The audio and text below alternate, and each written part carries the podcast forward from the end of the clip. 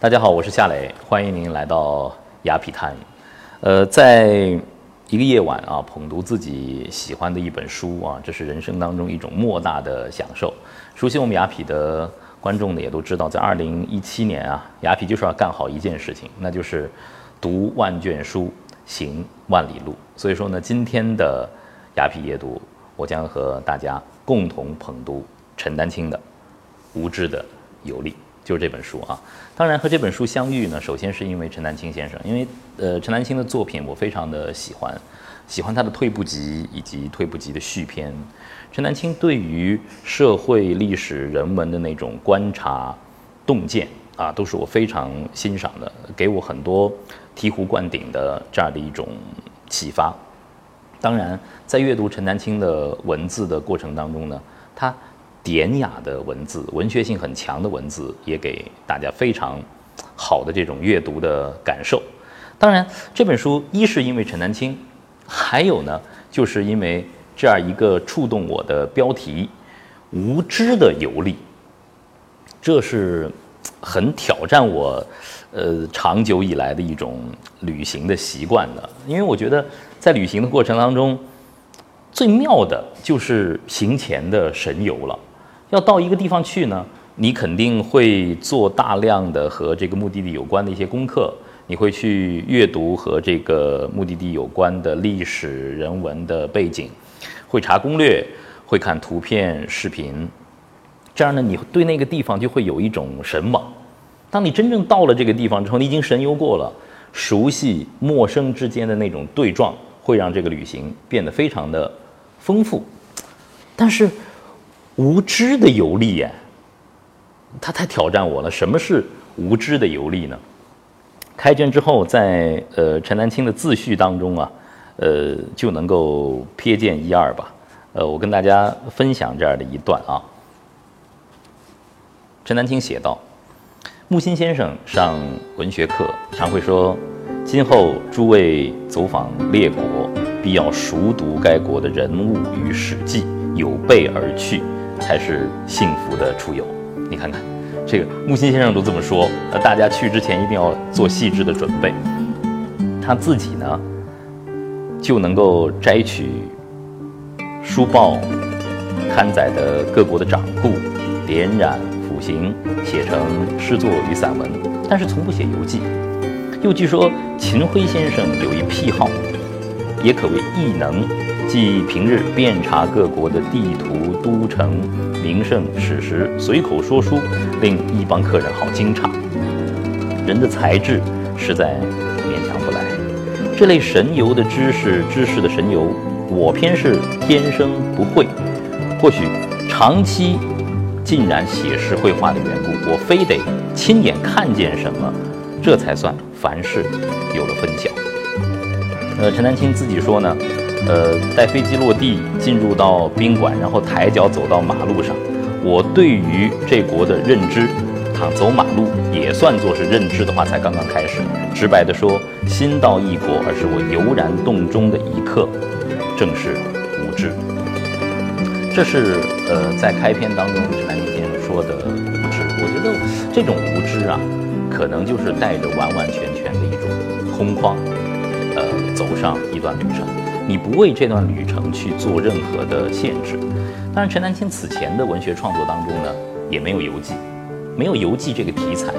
呃，之所以会有《无知的游历》这本书，是因为《华夏地理》杂志的主编叶楠向陈丹青发出了邀请，希望呢他在三年的时间里头任意的选择三个目的地，有感而发，呃，形成这样的游记。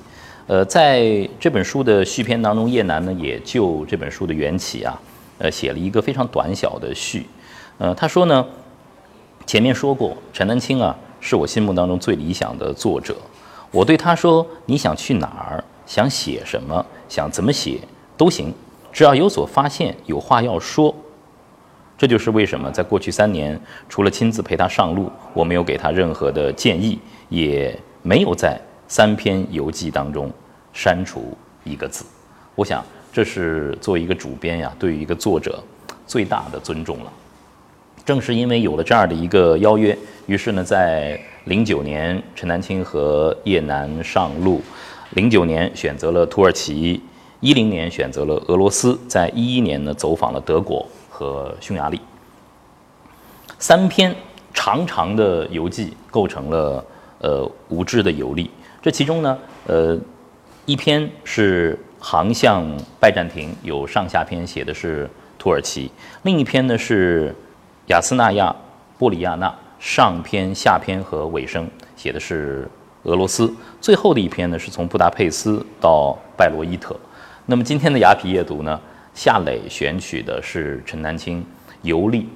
俄罗斯的记行啊，我觉得这一篇一方面是这本无知的游历的主体的部分，呃，另外呢还有一个小私心，就是我没有去过俄罗斯，俄罗斯对我来说是陌生而向往的一个国度，它的文化又这么的璀璨，幅员如此的辽阔。是人一生当中不能错过的一个目的地，但是俄罗斯对我来说还完全的陌生，所以说想跟着陈丹青去走一走、看一看。当然，呃，另一方面是因为陈丹青是一九五三年生人，他是知青，对于那一代人来说，其实苏俄的文化对他们来说是文化基因当中的一部分。我的母亲四九年生人，我还记得妈妈跟我讲过，就是他们在年轻的时候是学俄语的。呃，他们会拉手风琴，会唱《莫斯科郊外的晚上》，可见，呃，苏联和俄国的文化对那一代的年轻人是多么的重要。那一代的文艺青年，可以说，这真的是呃枕边书，也是陪伴他们走过青春岁月的。好，让我们一起开卷。呃，跟着陈丹青在俄罗斯旅行，我觉得有两个非常妙的地方。就是陈丹青对俄罗斯的这个打开方式啊，是来自于文学和绘画的。呃，这是走读一个地方，我觉得每个人都会有自己的法门。而陈丹青找到了进入俄罗斯的两个捷径和入口：文学和绘画。那其中有一段啊，就是说陈丹青一直在想，他对于。俄罗斯对于呃前苏联有这么多的神往，有这么多的积淀，这个国度对他来说，对他的艺术来说有这么多的影响，但是他在行前一点都不激动。他说都很难重拾那种非常激动的行前，但是呢，他在收拾行装的时候，却选择了很多俄罗斯的文学作品，特别是托尔斯泰的作品，这是非常特别的。有一段我跟大家念一下啊，他说启程之前，自己也有一点诧异。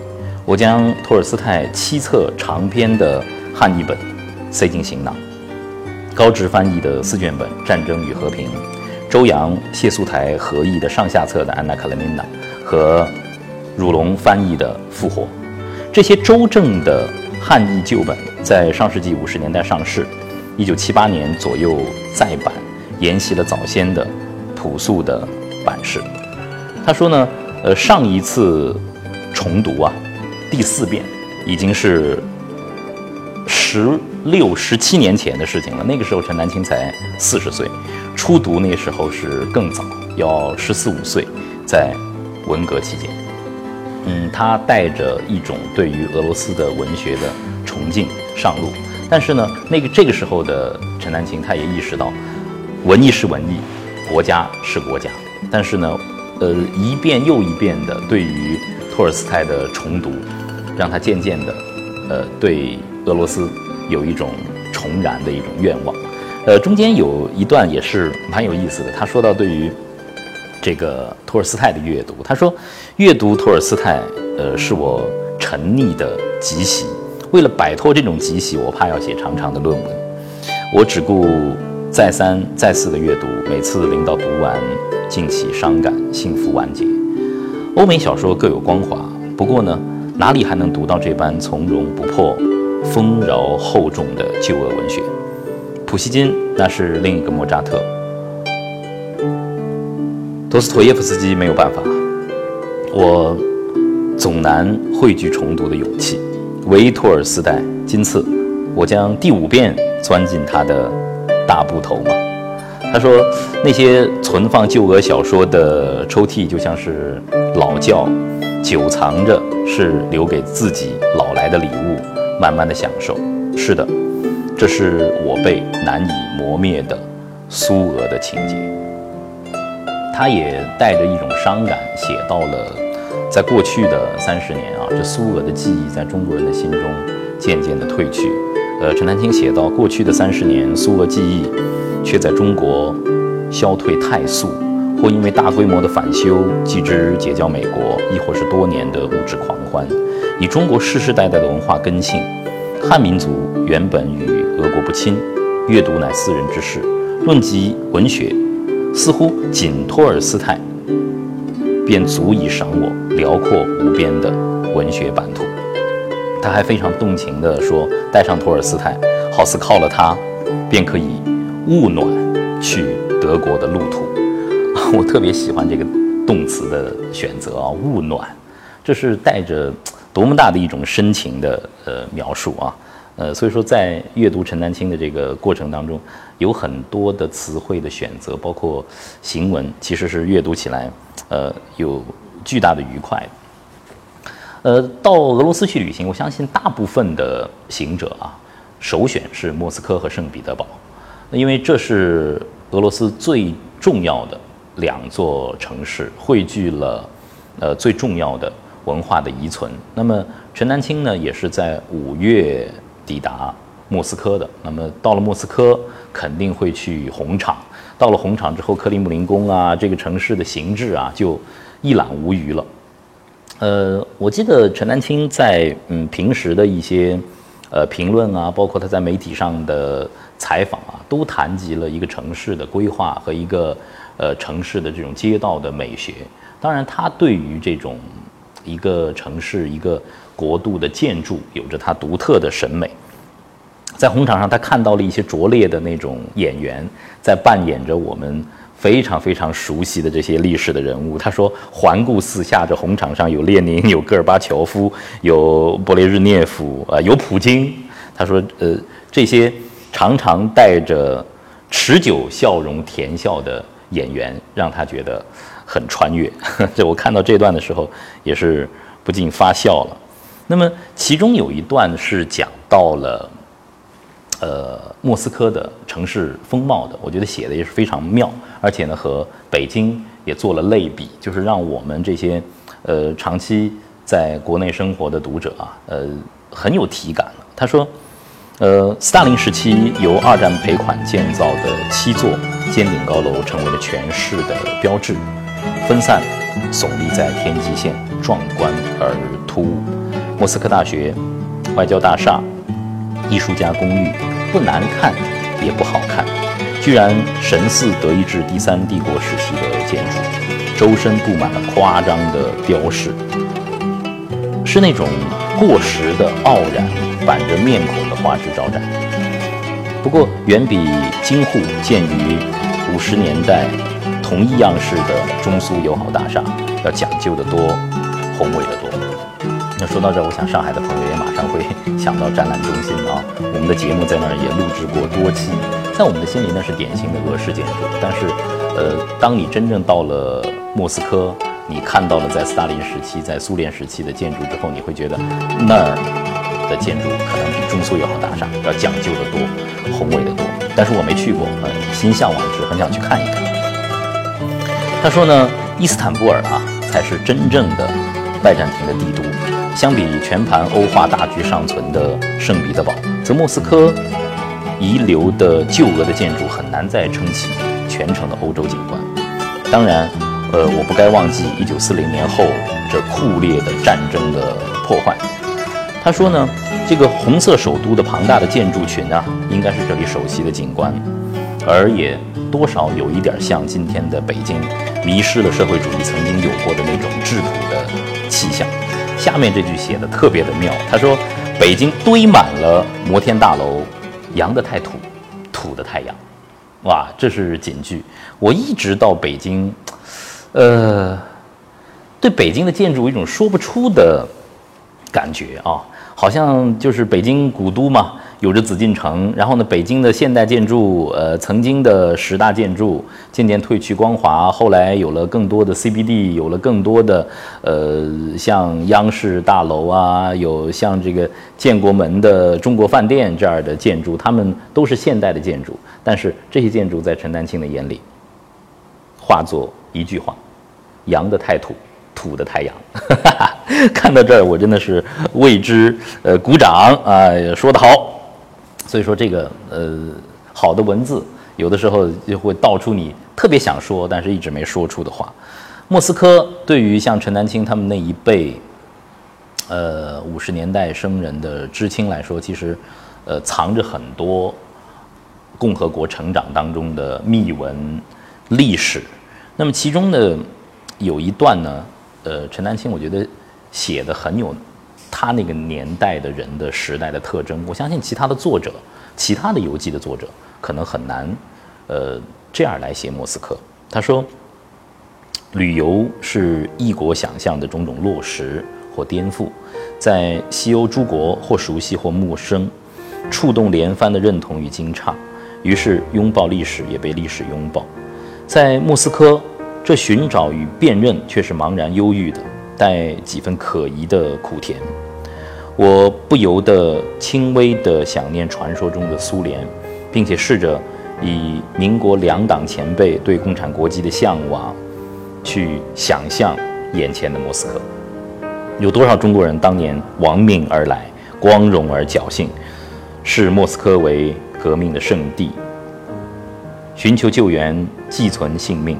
瞿秋白、蒋经国、毛岸英、张国焘、贺子珍，从南京政府或上海密室，从赣南或延安的穷愁的沟壑，在被追捕与行求的万般的惊惧当中，突然他们被送到了莫斯科，在万千条性命当中，有幸有权被选送莫斯科，逃过一死，或者回国后死于非命。虽然是寥寥数笔啊，但是我觉得这其中，呃，包含了我们国家的成长，包括了很多的苦难和秘闻啊。这其中的很多的味道，只有在你捧读的过程当中，才能够真切的体会。呃，对于呃莫斯科的呃阅读，呃，陈丹青作为一个。男性的行者啊，这也是我觉得雅痞和陈丹青有共振的地方。到了俄罗斯嘛，自然要看美女，对不对？陈丹青他也看美女哦，但是人家毕竟是画家，呃，陈丹青看美女的角度跟我们呃不一样啊。我们一看哇，这个金发碧眼啊，身材窈窕，呃，这个跟东方女性不一样啊，这个是惯常的呃老百姓艳俗的审美。你看看人家陈丹青怎么看美人。他说：“呃，俄国人的美啊，并非是指生理的优越，而是那脸是可读的，像久已入戏的演员。以欧美电影演员判断所属民族的美，那会是一场无边的误会。”呃，陈丹青说，在美国的街头，你休想撞见 Leonardo DiCaprio、呃 Brad Pitt、Nicole Kidman 或者 Uma Thurman，但是在莫斯科或者圣彼得堡。学生、职员、士兵，或者身份不明的无所事事的人，居然昂着惊人美丽的头，浪费着大有前途的容颜。哦，你看看，呃，俄罗斯的漂亮的人就是如此的众多，甚至是被浪费掉的。呃，陈丹青他是一位画家。呃，陈丹青在。自己的知青岁月的过程当中，就因画而改变了命运。后来呢，呃，西藏组画也成为了陈丹青在自己的创作生涯当中非常重要的一组作品。呃，他被很多的艺术评论家认为啊，是中国的现当代的艺术家开始逐渐的摆脱前苏联的那种意识形态的呃绘画的影响，而是我们中国的艺术家真正的回到欧洲，回到。文艺复兴的源头去表达人本身的美的开始，所以说这个陈丹青的这个呃西藏组画，当时是一举成名的。那么在中国的嗯现当代的美术史上呢，也留下了自己的一笔。所以说，陈丹青到莫斯科、到俄罗斯，他一定会去看博物馆、美术馆，一定会去走进那些曾经在他的血脉和生命当中影响过他的画家的画作前面。他说呢，怎么样妥善的来安顿列宾和苏里科夫射入我青春记忆的子弹？这是他此行非常重要的一个使命。你看这样的行文，怎么样去，呃，很好的、妥善的安置列宾和苏里科夫射入我青春记忆的子弹，啊，这样的描绘，这读起来是让人非常的畅快和酣畅的。呃，这里头有一段描绘了，呃，陈丹青在走进这些在他生命当中留下呃重要印记的画家之前的那种忐忑。他想呢，他说。我有点害怕去俄罗斯，可能就是因为这些。他是这么写的，他说呢，这就是我多年抵赖而绝情，迟迟不来俄罗斯的深层次的原因。二十岁前后，我曾经温柔地想象自己是俄国画家，未久又竭力地想摆脱画中的苏联。那时我已经读到了托尔斯泰笔下的画家，在《安娜·卡列尼娜》的下册，两位逃开。彼得堡社交圈的情人去到意大利，正有一位朋友领到旅居那里的俄国画家米哈洛夫的画室的门前。那么他也引用了《安娜·卡列尼娜》其中的一段，但是在呃无知的游历当中啊，有一段描写，我是特别想跟大家分享的，就是呃陈丹青走进美术馆，要走进呃苏里科夫的。呃，展厅之前的那种战战兢兢和忐忑，我觉得这是真的非常鲜活的表现了一位艺术家对于俄罗斯绘画的一种尊重和敬畏吧。呃，他这么写啊，很有意思。他说：“再也逃不掉了，我蹑手蹑脚地走向他，脚步移动，横长的全画占据整墙。”比我想象的大得多，渐渐地靠近了，有如被推进法庭，又如童年误入弄堂打斗的陷阱，胆战心惊。我撞见了一个又一个绝对招架不住的狠角色，在四面站稳了。正墙是先前已经击中我的女贵族莫洛卓瓦。右边是禁卫军临行的早晨，而左手呢是缅西科夫在贝列佐夫镇。这三幅巨作深深地击中了陈丹青，让他在进入画室之前如此的忐忑。那在这本书当中呢，还有很多的这个呃，在博物馆、美术馆当中的照片，呃，也表现了这些著名的画作，比如说刚才呃陈丹青提到的。女贵族莫洛卓瓦的很多的细部，呃，对美术史、对呃俄罗斯的绘画有兴趣的读者啊，在你开卷之后，呃，你会饶有兴致的去跟着陈丹青去阅读那些画作的细节。在这儿呢，我就不赘述了啊。在其中就是有一点，因为你看陈丹青惴惴不安、蹑手蹑脚进入到呃苏里科夫的呃整个专题的画室。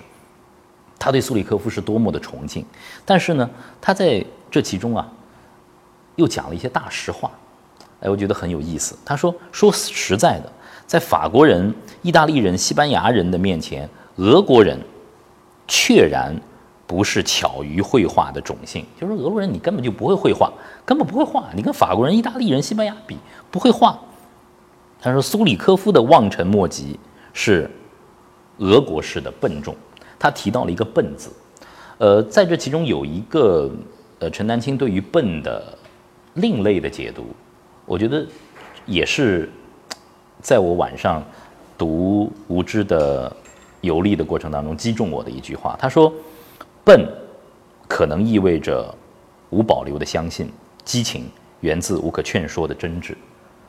有的时候我们说一个人笨，呃，甚至是呃一个贬义词，但是。”这笨又是会往往让人觉得可爱，一个女人笨，是因为她全然的爱了，她不做判断，她选择相信；一个男人笨，意味着他内心有着非常坚定的一种信仰，甚至是一种厚道。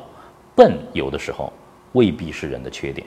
陈丹青说：“呃，苏里科夫的望尘莫及，恰是俄式的一种笨重。这种笨重别人学不来，这是俄国画家找到了真正属于自己的一种表达的方式。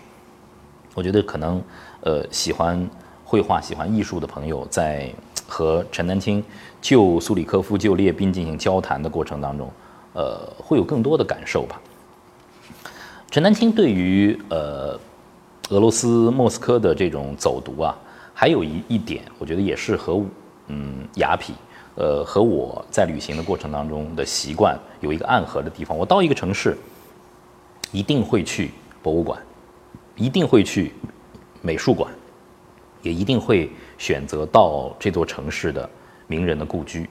那么，呃，陈丹青。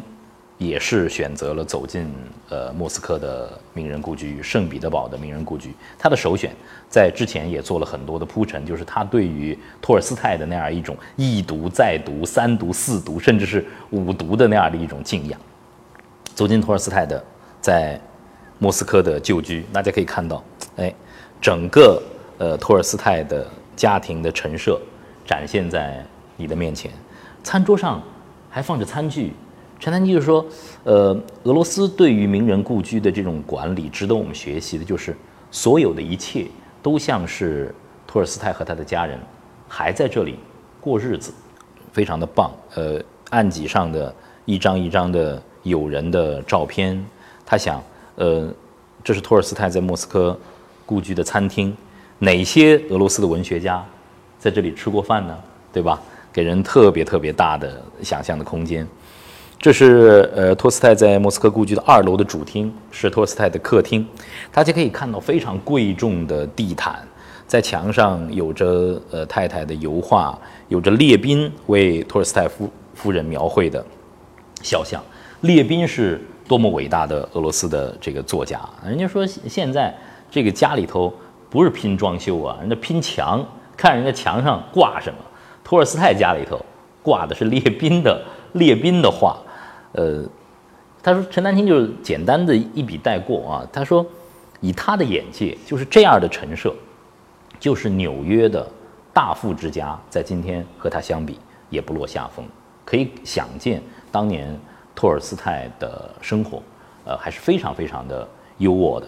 而且呢，托尔斯泰的呃这个三层的这个楼啊，有很多的房间，我们看到了孩子的房间。托尔斯泰真的是养活一大家子人呢，这都是孩子的房间。我一看，这这不这女儿房嘛，对吧？现在如果说有俩小姑娘扔进去，也是能住的，就很有意思。后面呢，还有托尔斯泰的这个书桌，托尔斯泰的书桌有着漂亮的小围栏，哎，这是一张著名的作作品啊，就是俄罗斯的画家描绘托尔斯泰写作时的神情。那么在这张书桌上，复活是在这写的。伊万·伊里奇之死也是在这里写的。陈丹青就是说，慈悲的书在这里写，无情的书也是在这张桌子上写就的，非常有意思。呃，陈丹青用了非常多的笔墨来描绘托尔斯泰，而且呢，他对俄罗斯的这一篇游记啊，写的是嗯，雅斯纳亚·布里亚纳。呃，雅斯亚亚纳·布里亚纳对于很多的中国的呃旅行者来说，可能是比较陌生的。我们熟悉。呃，俄罗斯的地名无非是莫斯科呀、圣彼得堡啊，呃，然后呢，黑海啊，然后呢是贝加尔湖啊，呃，这这些地方是我们比较熟悉的。但是呢，呃，雅斯亚纳、波利亚纳非常陌生。那么，为什么在陈丹青的心里头，俄罗斯就是雅斯亚纳、波利亚纳？因为这个地方是真正的呃托尔斯泰的故乡。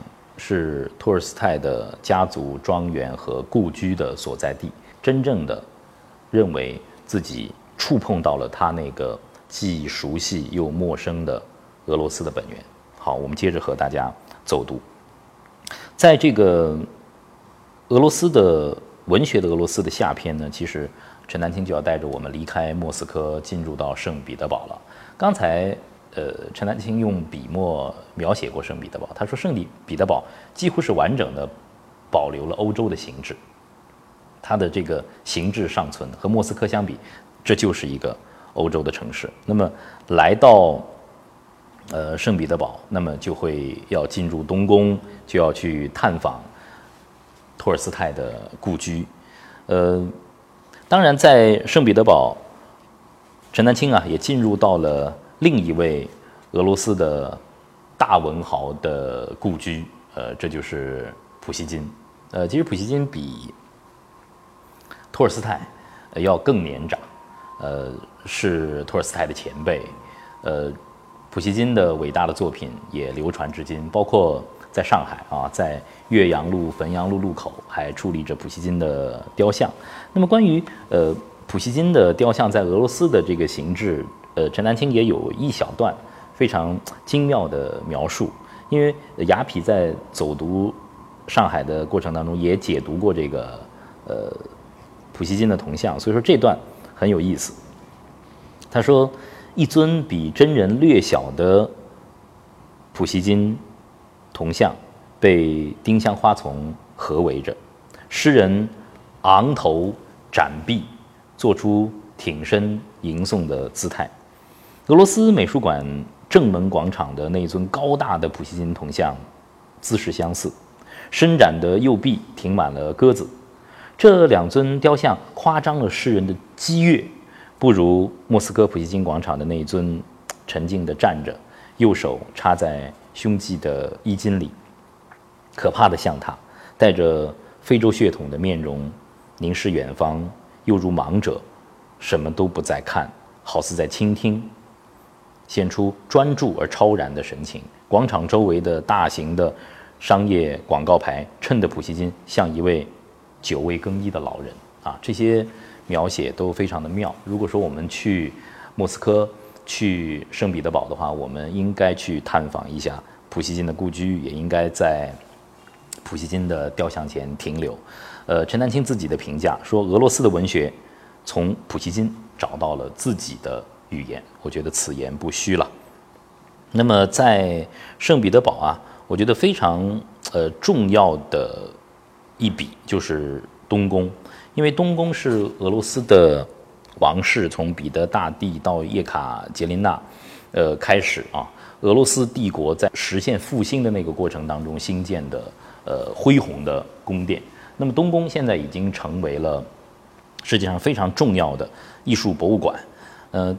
当进入到东宫的过程当中，你会为俄罗斯帝国丰厚的收藏感到惊讶。陈丹青同样也如此。他说，能与东宫的收藏的雄心和规模相匹敌的，那就只能是巴黎的卢浮宫、伦敦的大英博物馆、纽约的大都会博物馆了。其中他引用的一句话，其实呃解答了我在卢浮宫。在大都会博物馆看到，呃，在西方的重要的博物馆里头如此丰厚的中国艺术品的时候，心中的那种复杂和纠结。呃，陈丹青引用了约翰伯格的一句话，他说：“所有的古代艺术的问题都是政治问题。”当我在这个大都会博物馆的时候，看着那个巨幅的中国呃壁画的时候，呃，那是来自于敦煌的壁画的时候，我就在想，哇！为什么这些东西漂洋过海来到了美国，而不在我们的手里？你看这句话说得很清楚。所有的古代艺术的问题都是政治的问题。古代艺术在强国手里，随着大国的一波又一波的崛起，呃，艺术品其实是在流动的。艺术品是在流动的。只有政治，只有大国，只有强国才能够保有文化和。艺术，呃，陈丹青也说呢，呃，使东宫啊能够名列现在的博物馆十大博物馆的理由，是在于收藏者的这种横向的视野。因为在东宫的收藏当中的品类非常的开阔，有巴比伦的，有埃及、波斯、印度、中国、日本、韩国的古物、文物和器物，凡是能够搜索到的，通通收进宫来。其中呢，呃，东宫收藏的印度的壁画。特别的惊人，其中有一段记载也说到，就从乾隆时期开始啊，这个圣彼得堡刚刚开始修建，那么呃皇家的文化也是自十八世纪初开始全盘的西化的，西欧现代化的知识渐渐的输入了俄罗斯的本土。那么至叶卡捷琳娜时代，皇室鼎力扶持文艺，东宫启动了世界范围的艺术收藏。所以说，对于呃欧洲艺术，对于俄罗斯帝国的崛起感兴趣的话呢，到了圣彼得堡，东宫是不容错过的一站。呃，在无知的游历的过程当中啊，也有很多呃非常美好的图片，大家可以跟随陈丹青一起走读东宫。但是在翻阅这个无知的游历的过程当中，有一幅重要的画作映入我眼帘的时候，我也仿佛被击中了。这是在我们小的时候，在美术书上必然会看到的列宾的名作《伏尔加纤夫》。呃，这是一幅巨作。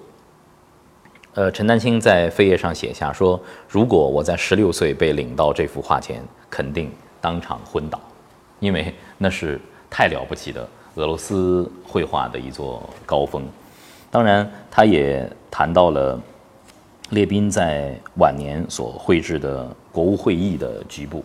呃，列宾作为俄罗斯的最优秀的大画家，被邀请进入到呃国会，为所有的国会议员进行肖像。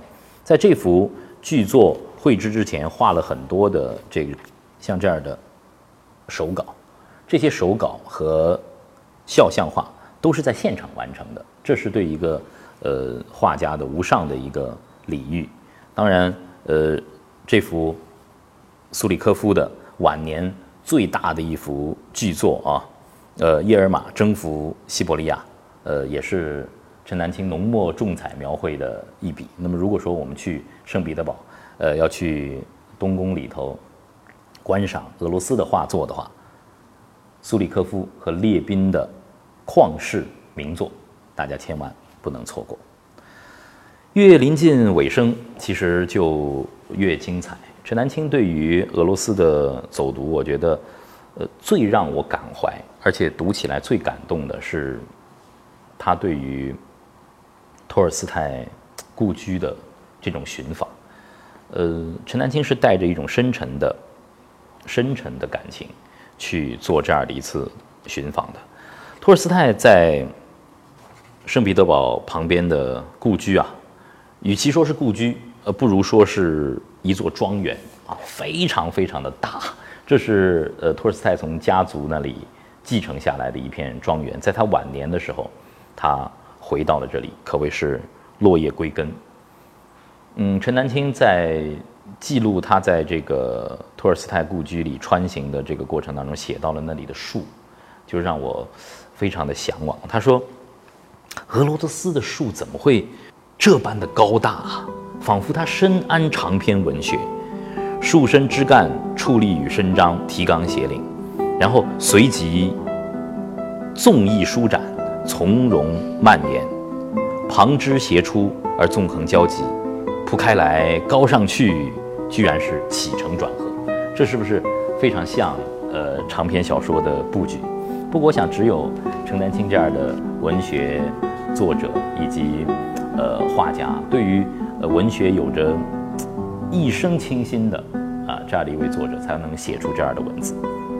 他说：“今日大晴，这个树高微风，初夏的绿叶。”绿到那般的铺张浪费，我怀疑眼目因为漫天的翠月而被染成了绿色！呃，这些描写其实文学性都非常的强，是值得我们慢慢一读的。让我觉得有一点想落泪的一段，呃，也为大家一起品读吧。这是陈丹青来到了呃托尔斯泰的墓前，呃，他的描写包括。托尔斯泰的墓地的形制，给我带来一个巨大的震撼。因为托尔斯泰毫无疑问是世界，呃，文坛的一座高峰，世界级的文豪。但是，我们来看看托尔斯泰最终的归宿是怎样的呢？他是怎样和他热爱的这片土地融合在一起的呢？陈丹青是这么写的：这是一座生态坟，冬日为白雪覆盖，春夏青草怒长会淹没它，暴雨时想必泥草狼藉，它必须四季照料。通常的墓，人平行注视树立的墓碑，这草坟低矮，仅高出脚面。我俯瞰着。不确定托尔斯泰的头部在哪一端，选了偏向林子的那头，蹲下身去。我摁摁百叶层，自以为抚摸了托尔斯泰的脑袋，掌心布满了柔软而刺戳的针叶。喂，托尔斯泰，我从小读你的书，这些日子又在读呢。百年来，坟地周围的植被与地形应有变化。当年葬礼，上万人浩浩荡荡跟来。像是途经我走过的小径，落葬的一刻，众人跪下。那时托尔斯泰已是高度危险的人物，队列中有骑马监视的沙皇宪兵，跪下。有人厉声喝道：“宪兵们！”于是下马屈膝。这是一位文豪离世时的盛况，他相当于享受了国王般的葬礼。宪兵也不得不下马屈膝，但是最终，文豪的归宿是这样的：一方矮矮的坟茔，几乎是和自然融为一体了。在这里，在这一片广大的属于嗯托尔斯泰的家族的这样的一个大庄园当中，其实陈丹青也在实时的体悟托尔斯泰的伟大，也在体悟着。俄罗斯文学和俄罗斯的民族精神，他写到，就是说，此后的二十世纪啊，直到我们的时代，持续发达的讯息分割了一切，支离了世界。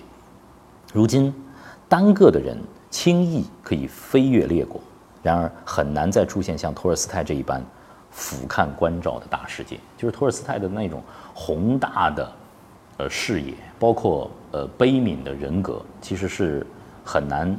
再次出现的这种文学的巨匠，在呃整一篇关于亚斯亚纳和波利亚纳的这个记文学的俄罗斯的尾声的过程当中，嗯，陈丹青是误入了一个现代的俄罗斯人的一个成人礼，呃，他非常的惊诧，呃，他说他亲眼看到了现在的新的俄罗斯的孩子们通身古装。跨越苏维埃的祖父与旧俄和解，现在的圣彼得堡的那些年轻人，在自己成人礼的那一天，会回到旧时俄国的传统，举行一个成人的舞会。